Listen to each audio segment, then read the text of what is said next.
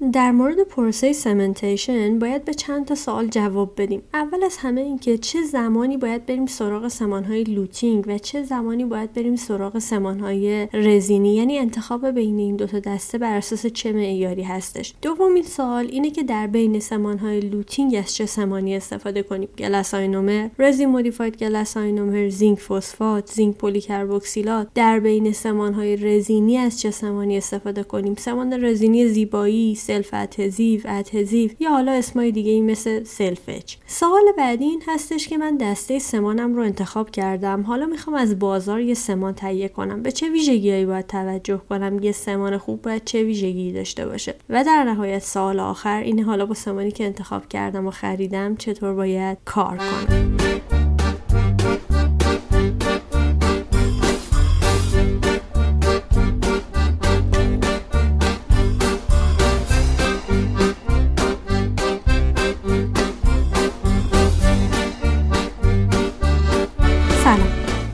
کیانا شکفته هستم و این 28 مین اپیزود از پادکست مارتنزید و چهارمین اپیزود از فصل سوم پادکست هست که در خرداد ماه 1402 ضبط شده. تو پادکست مارتنزیت من هر چند وقیه بار در مورد یکی از مواد دندون پزشکی اطلاعات کامل و ترجیحاً بالینی میدم تا فارغ از اینکه شما چقدر در موردش اطلاعات داشتین بتونین بهتر ماده دلخواهتون رو انتخاب کنین و با اون کار کنین تا در نهایت هر کدوم از ما بتونیم دندان پزشک بهتری باشیم. قبل از اینکه برم سراغ اپیزود جدید چون این اپیزود در چند روز مونده به کنگره اکسیدا داره ضبط میشه می‌خوام ازتون دعوت کنم که اگر نمایشگاه اکسیدا تشریف آوردید خیلی خیلی خوشحال میشم که تو قرفه کوبالت ببینمتون. کلی سورپرایز براتون داریم.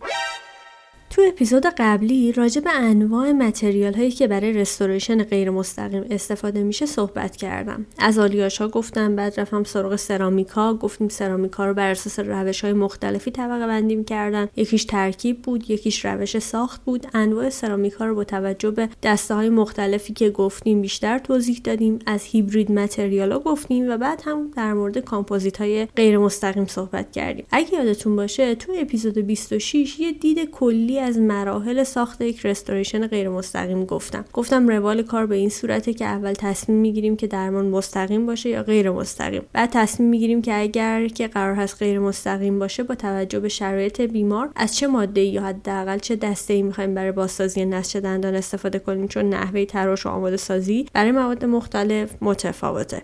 بعد میریم سراغ تراش و آماده سازی دندان. بعد از اینکه آماده سازی انجام شد مرحله بعدی حالا قالبگیری با مواد قالبگیری یا به صورت دیجیتالی هستش. هدف از قالبگیری ساخته یک نمونه از دندان تراش خورده است که ما خارج از دهان بتونیم با ماده مناسب روی اون رستوریشنمون رو بسازیم. حالا قالب رو ارسال می‌کنیم. حالا یا فیزیکیش رو یا نسخه دیجیتالیش رو ارسال می‌کنیم برای لابراتوار که لابراتوار زحمت ساخت رستوریشن رو بر عهده بگیره. یا اگه خودمون امکانش رو داشتیم خودمون آمادهش می‌کنیم. بعد از اینکه رستوریشن غیر مستقیممون آماده شد می‌رسیم به مرحله سمنتیشن و تحویل به بیمار. برای این مرحله باید تصمیم بگیریم که از چه سمانی استفاده کنیم و بر همین اساس نحوه آماده سازی رستوریشن و پروسه سمنتیشنمون متفاوت خواهد. تو این اپیزود می‌خوام در رابطه با کلیات سمنتیشن و انتخاب سمان مناسب صحبت کنم. پس اگه دوست دارید در این مورد بیشتر بدونید با من همراه باشید.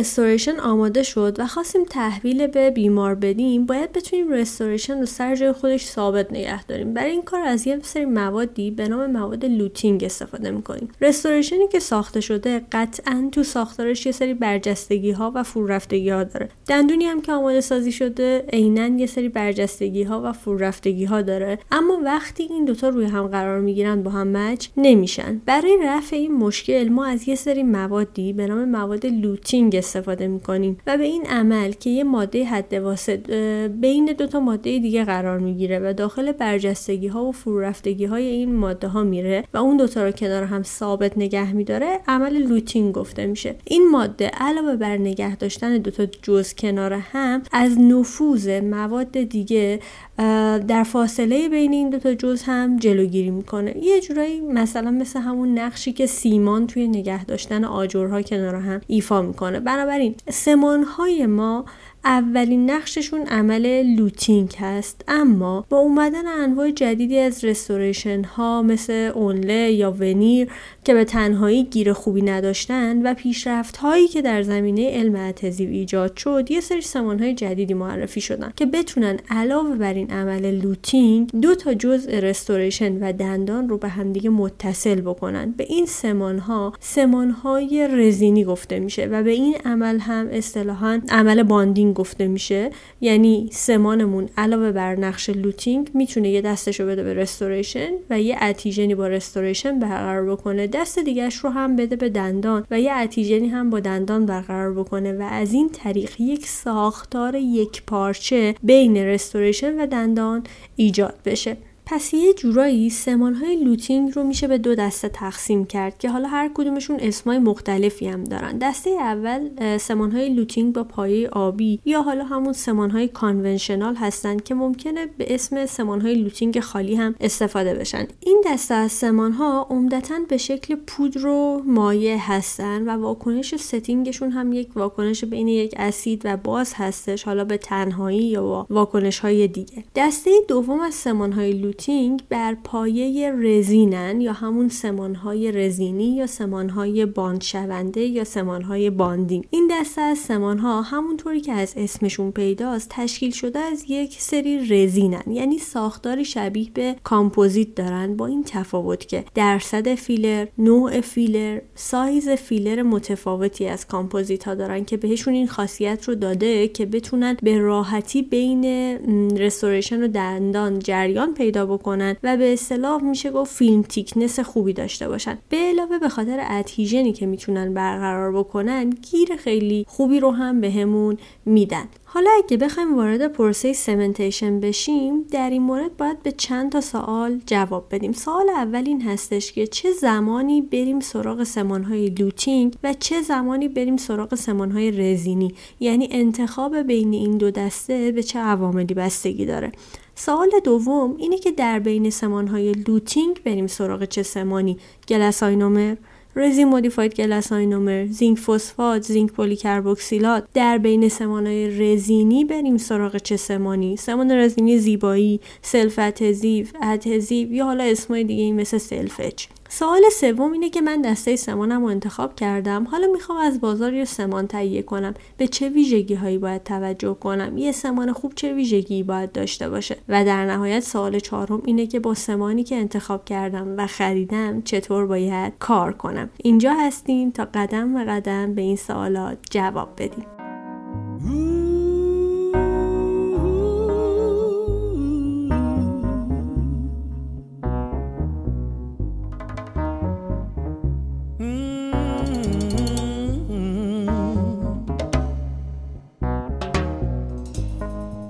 Yes, this is the ghetto.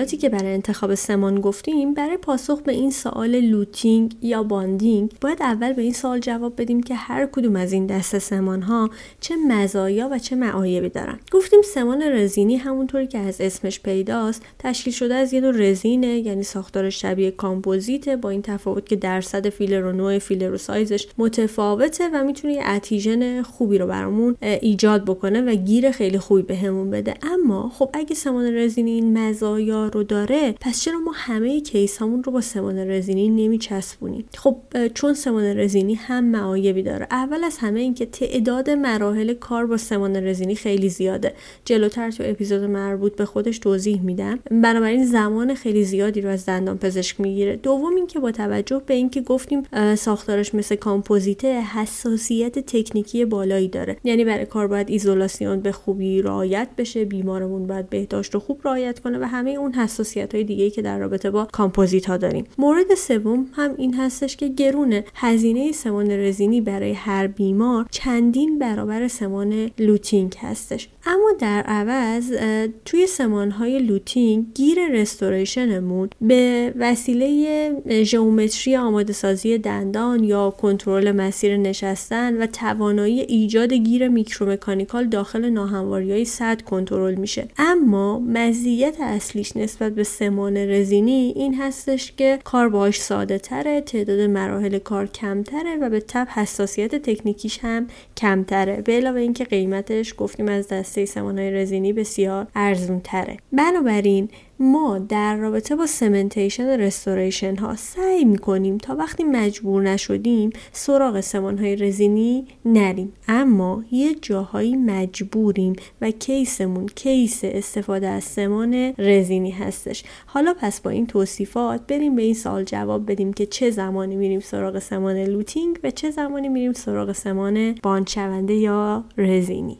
گفتیم توی اکثر case ها فرض بر اینه که ما می‌خوایم از سمان luting استفاده بکنیم مگر در شرایط خاص. اولین حالت وقتیه که استحکام ماده ای که برای ساخت restoration داریم ازش استفاده می‌کنیم ذاتا کم باشه. به عبارتی خود ماده به خودی خود استحکام کافی نداره و استحکامش رو از طریق bond شدن به نسج دندان و ایجاد یک ساختار یک پارچه بین restoration و دندان تأمین می‌کنه. پس اگه استحکام ماده کم بود که صد درصد میریم سراغ استفاده از سمانهای رزینی. اما اگه استحکام ماده کافی بود باز آیا همیشه میریم سراغ استفاده از سمان luting؟ نه علاوه بر استحکام عامل دیگه هم روی انتخاب ما اثر می‌ذاره و اون ویژگی های بالینی آماده سازی دندان هست که روی گیر restoration ما اثر می‌ذاره. گفتیم نقش اولیه مواد luting ایجاد گیر برای restoration ما بود که این گیر رو گفتیم توی سمان های luting به وسیله geometry آماده سازی دندان کنترل مسیر نشستن یا توانایی ایجاد گیر micromechanical داخل ناهمواری های سطح می‌تونیم کنترلش بکنیم. اما تو سمان رزینی علاوه بر همه اینها توانایی ایجاد bond به هر دو تا سوبسترای دندان و رستوریشن هم وجود داشت. بنابراین عوامل زیادی می‌تونه تاثیر داشته باشه به شکل کلینیکی اما مهمترینش یکی تیپر یا تقارب دیواره ها توی تراشه یادتونه که توی مثلا کتاب شیلنبرگ نموداری داشتیم که نشون می‌داد هرچی تقارب در تراش ما بیشتر باشه گیر رستوریشنمون کمتر میشه. بنابراین اینجا ممکنه که ما استحکام مادهمون ذاتا کافی باشه اما چون تراشمون بیش از حد متقارب بوده و باعث شده که گیر رستوریشنمون کم بشه ما مجبور باشیم که از سمانهای بانچونده یا سمون رزینی استفاده بکنیم. همین حالت رو تو شرایطی که دندون بیش از حد هم کوتاه بود داشتیم یا زمانی که تعداد دیواره هایی که گیر رو تامین می‌کنن کم هستن. بنابراین عوامل مختلف بالینی هم می‌تونه روی استفاده ما از سمانهای bond شونده اثر بذاره. بنابراین در حالت عادی میریم سراغ سمان luting اما در دو تا شرایط سمان bond شونده رزینی رو ترجیح میدیم. یکی اینکه استحکام ذاتی ماده کم باشه و دو اینکه نحوه آماده سازی یا شرایط دندون به شکلی باشه که restoration مون گیر کافی نداشته باشه و برای گیر به bond شدن نیاز داشته باشه. خب برای اینکه این بهتر جا بیفته می‌خوام یکم راجع به مواد مختلف توضیح بدم. تا روی case ها بیشتر با هم دیگه صحبت بکنیم. در مورد مواد مختلفی که توی اپیزودهای قبلی گفتیم برای ساخت restoration استفاده می‌شد اگر restoration مون با base آلیاژ باشه حالا به تنهایی یا در ترکیب با سرامیکا مثل متال سرامیکا یا حالا همون restoration های PFM اینها استحکام کافی به خودی خود دارن و اگه شرایط بالینی ما مساعد باشه میشه برای cementation شون از سمان luting استفاده کرد. در مورد restoration های تمام سرامیکی اگه بخوام یه معیار ساده بگم که تو ذهنتون بمونه در مورد سرامیک هایی که فاز glass داخلشون داشتن و اصطلاحا etch شونده بودن یعنی با درصد مشخص و زمان مشخصی با hydrofluoric acid etch می اکثرا و در بیشتر موارد ما از سمان های رزینی استفاده می کنیم حالا یه سری جزئیات داره مثلا در رابطه با lithium disilicate و اینها که تو اپیزود مربوط به خودش قطعا توضیح میدم. اما در مورد سرامیک هایی که در زمان و با غلظت معمول با اسید هیدروفلوریک قابل etch شدن نیستن اصطلاحا بهشون میگیم سرامیک های تمام crystalline یا سرامیک های با استحکام بالا مثلا مثل zirconia. در این موارد به صورت معمول ما از سمان luting استفاده می‌کنیم مگر اینکه شرایط بالینی ما رو به سمت استفاده از سمان های رزینی ببره. در رابطه با hybrid material ها و کامپوزیت های indirect هم با توجه به استحکام این مواد و کاربورد هایی که دارن ما معمولا سراغ سمان های رزینی میریم. اینجوری براتون تصمیم گیری توی بالین راحت تره. اما علت این رو پیشتر توضیح دادم که علت این که برای هر کدوم از این مواد سراغ این دسته ها میریم چی هستش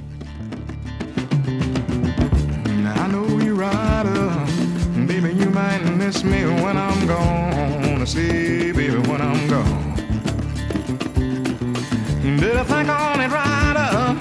Baby, you might miss me when I'm gone, gone, gone. I tell you when I'm gone.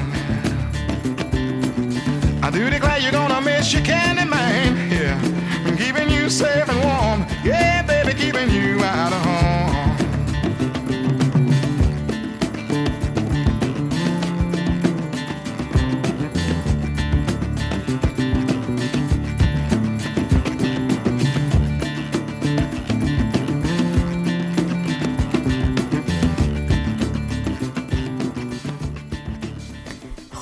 اینجا به سوال اول پاسخ دادیم. که سمان luting یا سمان رزینی. اما سوال دوم این هستش که هر کدوم از این دسته ها چه انواعی دارن و حالا از بین این دسته از سمان ها کدوم سمان مناسب تره برای پاسخ به این سوال باید انواع سمان های luting و انواع سمان های bond شونده رو بشناسیم. در مورد سمان های luting ما انواع مختلفی داریم. برای اینکه درکش راحت تر باشه من معمولا اینجوری تقسیم می‌کنم که ما توی سمان های luting دو نوع پودر داریم و دو نوع مایع داریم که اینا رو با هم دیگه هر پودر رو با یه مایع مخلوط کنیم یه سمان luting بهمون میده. دو نوع پودرمون aluminosilicate glass و zinc oxide هست و دو نوع مایعمون هم polyacrylic acid و phosphoric acid هست که به صورت مرسوم استفاده میشه. حالا اگر پودر zinc oxide رو با مایع polyacrylic acid مخلوط بکنیم سمان zinc polycarboxylate رو بهمون میده. اگر پودر zinc oxide رو اندفعه با مایع phosphoric acid استفاده بکنیم سمان zinc phosphate بهمون میده.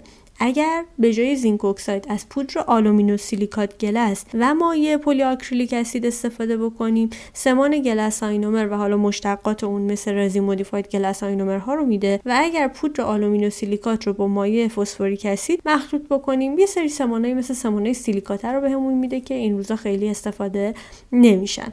هر کدوم از این سمان ها کاربرد های مختلفی علاوه بر luting هم می‌تونن داشته باشن و نکاتی که حین کار کردن باید بهش توجه بکنیم که تو اپیزود بعدی در مورد اینها مفصلتر صحبت خواهیم کرد. بنابراین در بین سمان های luting ما گزینه‌های مختلفی داریم مثل glass ionomer، resin modified glass ionomer، zinc phosphate، zinc polycarboxylate و حالا یه سری سمان های دیگه. اما در مورد سمان های رزینی هم انواع مختلفی وجود داره که بسته به شرایط یکی از این سمان ها رو ما باید انتخاب بکنیم. طبقه بندی های مختلفی هم برای سمان رزینی هست اما آخرین طبقه بندی که به نظر من حالا این روزها برندها با توجه به اون دارن طبقه بندیشون رو انجام میدن سه دستن یک دسته سمان های رزینی زیبایی یا حالا بعضیا بهش میگن سمان های رزینی veneer یا بعضی دیگه بهش میگن سمان های رزینی total etch. دسته دوم سمان های رزینی adhesive هست که بعضیا بهشون میگن سمان رزینی self etch و دسته سوم هم سمان های رزینی self adhesive هستن. ما با شناخت ویژگی های هر کدوم از اینا می‌تونیم سمان مد نظرمون رو انتخاب کنیم و باش کار کنیم که تو اپیزود مربوط به سمان رزینی قطعا مفصل تر راجبش صحبت خواهم کرد. اینجا هدف فقط طبقه بندیش هستش.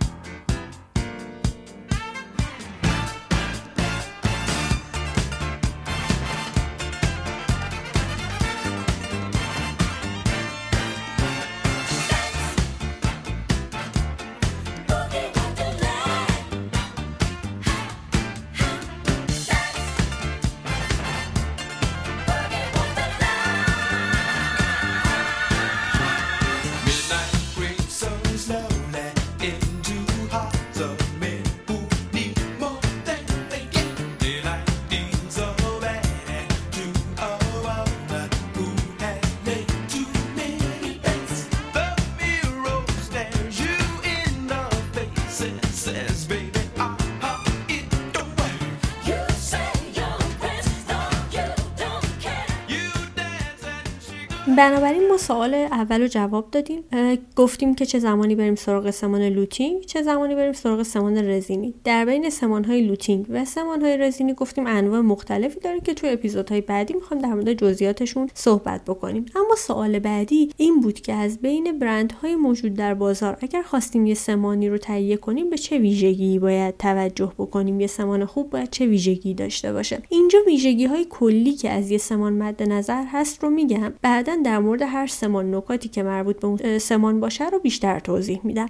به نظر من ویژگی هایی از یک سمان که برای ما به عنوان یک کلینیسیان می‌تونه اهمیت داشته باشه مورد اولش فیلم تیکنس کمه. این کلمه فیلم تیکنس رو ممکنه زیاد شنیده باشین. منم تو همین اپیزود ازش استفاده کردم. یکی از ویژگی های سمان خوب اینه که زخامت لایه‌ای یا فیلم تیکنسش کم باشه. ما تو آزمایشگاه این تست رو چجوری انجام میدیم؟ این که یه مقدار مشخصی یعنی یه وزن ثابت از سمانهای مختلف رو بین دو تا اسلب می‌ذاریم. با یه دستگاهی بهش نیروی با وزن مشخص اعمال می‌کنیم. این سمان ما بر اساس اون نیرویی که بهش وارد شده یه حالت یه زخامتی رو به خودش می‌گیره که باعث میشه که اون اسلب های ما زخامتش نسبت به قبل و بعد از استفاده از این سمان زخامتشون تغییر بکنه. بنابراین زخامت سمان بعد از اعمال نیرو برای مواد مختلف متفاوته که ما این عدد رو به عنوان فیلم تیکنس گزارش می‌کنیم که حالا استاندارد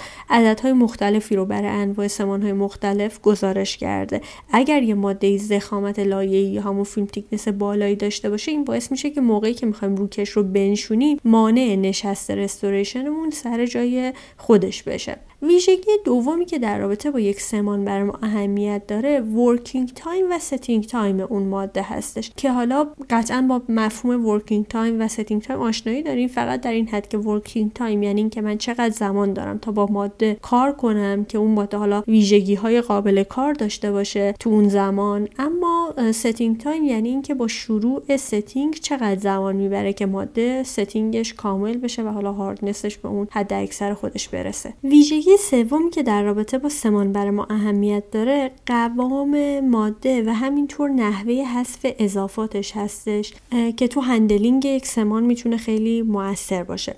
ویژگی چهارمی که در رابطه با سمان مناسب اهمیت داره سیل مارژیناله که قراره حالا جلوی پوسیدگی ثانویه رو بگیره. عاملی که روی سیل مارژینال می‌تونه اثر بذاره حلالیت یک سمان حالا تو محیط خونسا یا تو محیط اسیدیه یه سمان خوب باید حلالیت کمی داشته باشه. مورد بعدی عدم تغییر رنگ سمانه که خب به جذب آب اون سمان بیشتر از همه وابسته است که حالا سر جای خودش بیشتر راجبش توضیح میدم احتمالا. ویژگی شیشمی که اهمیت داره رادیو اوپاسیتیه برای اینکه ما بتونیم پوسیدگی ثانویه یا اوورهنگ سمان رو بهتر تشخیص بدیم بهتره که سمان ما خاصیت رادیو اوپاسیتی داشته باشه. ویژگی بعدی ویژگی های مکانیکیه برای تحمل نیروها و همینطور حالا مقاومت به سایش مناسب یک سمان و نهایتا زیسازگاری یک سمان برای ما مهمه که ماده نباید باعث ایجاد حساسیت یا التهاب بشه.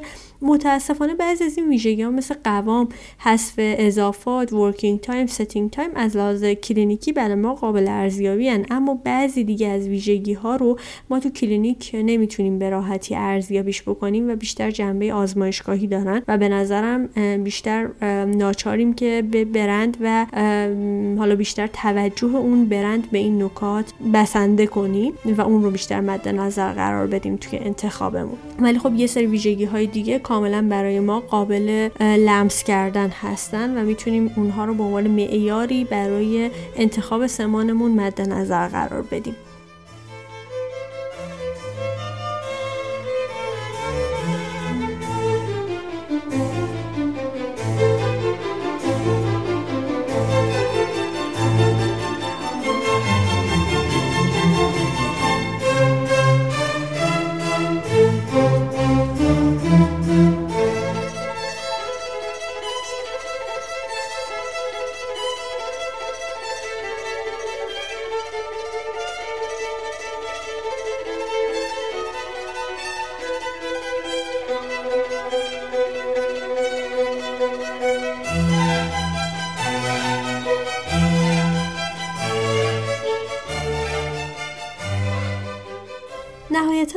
آخر این بود که چطور با هر سمانی کار کنیم که قطعا تو اپیزودهای بعدی در رابطه با هر ماده ویژگیهاش و نحوه کار کردنش رو توضیح خواهم داد. یه جمع‌بندی اگر بخوام بکنم سمانها در دندان پزشکی یک لفظ کلی انواع مختلفی دارن. یه دسته از سمانها به عنوان سمانهای luting استفاده میشه. سمانهای luting خودشون به دو دسته با base آبی یا conventional و با base رزینی یا bonding تقسیم میشن.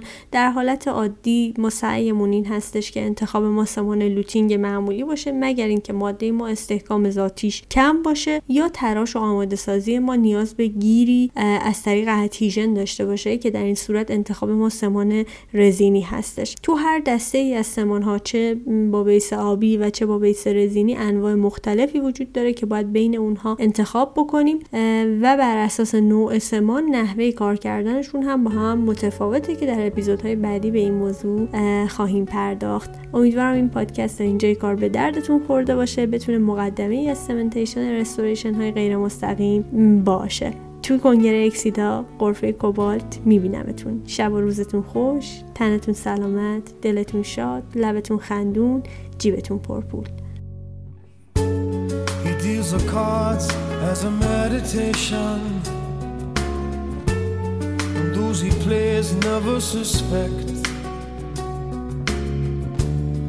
Doesn't play for the money he wins. He doesn't play for respect. He deals a cards to find the answer. The sacred geometry of chance. The hidden law of a probable outcome.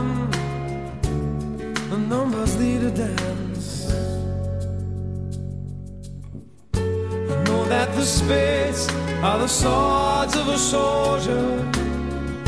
I know that the clubs are weapons of war. I know that diamonds mean money for this art, but that's not the shape of my heart.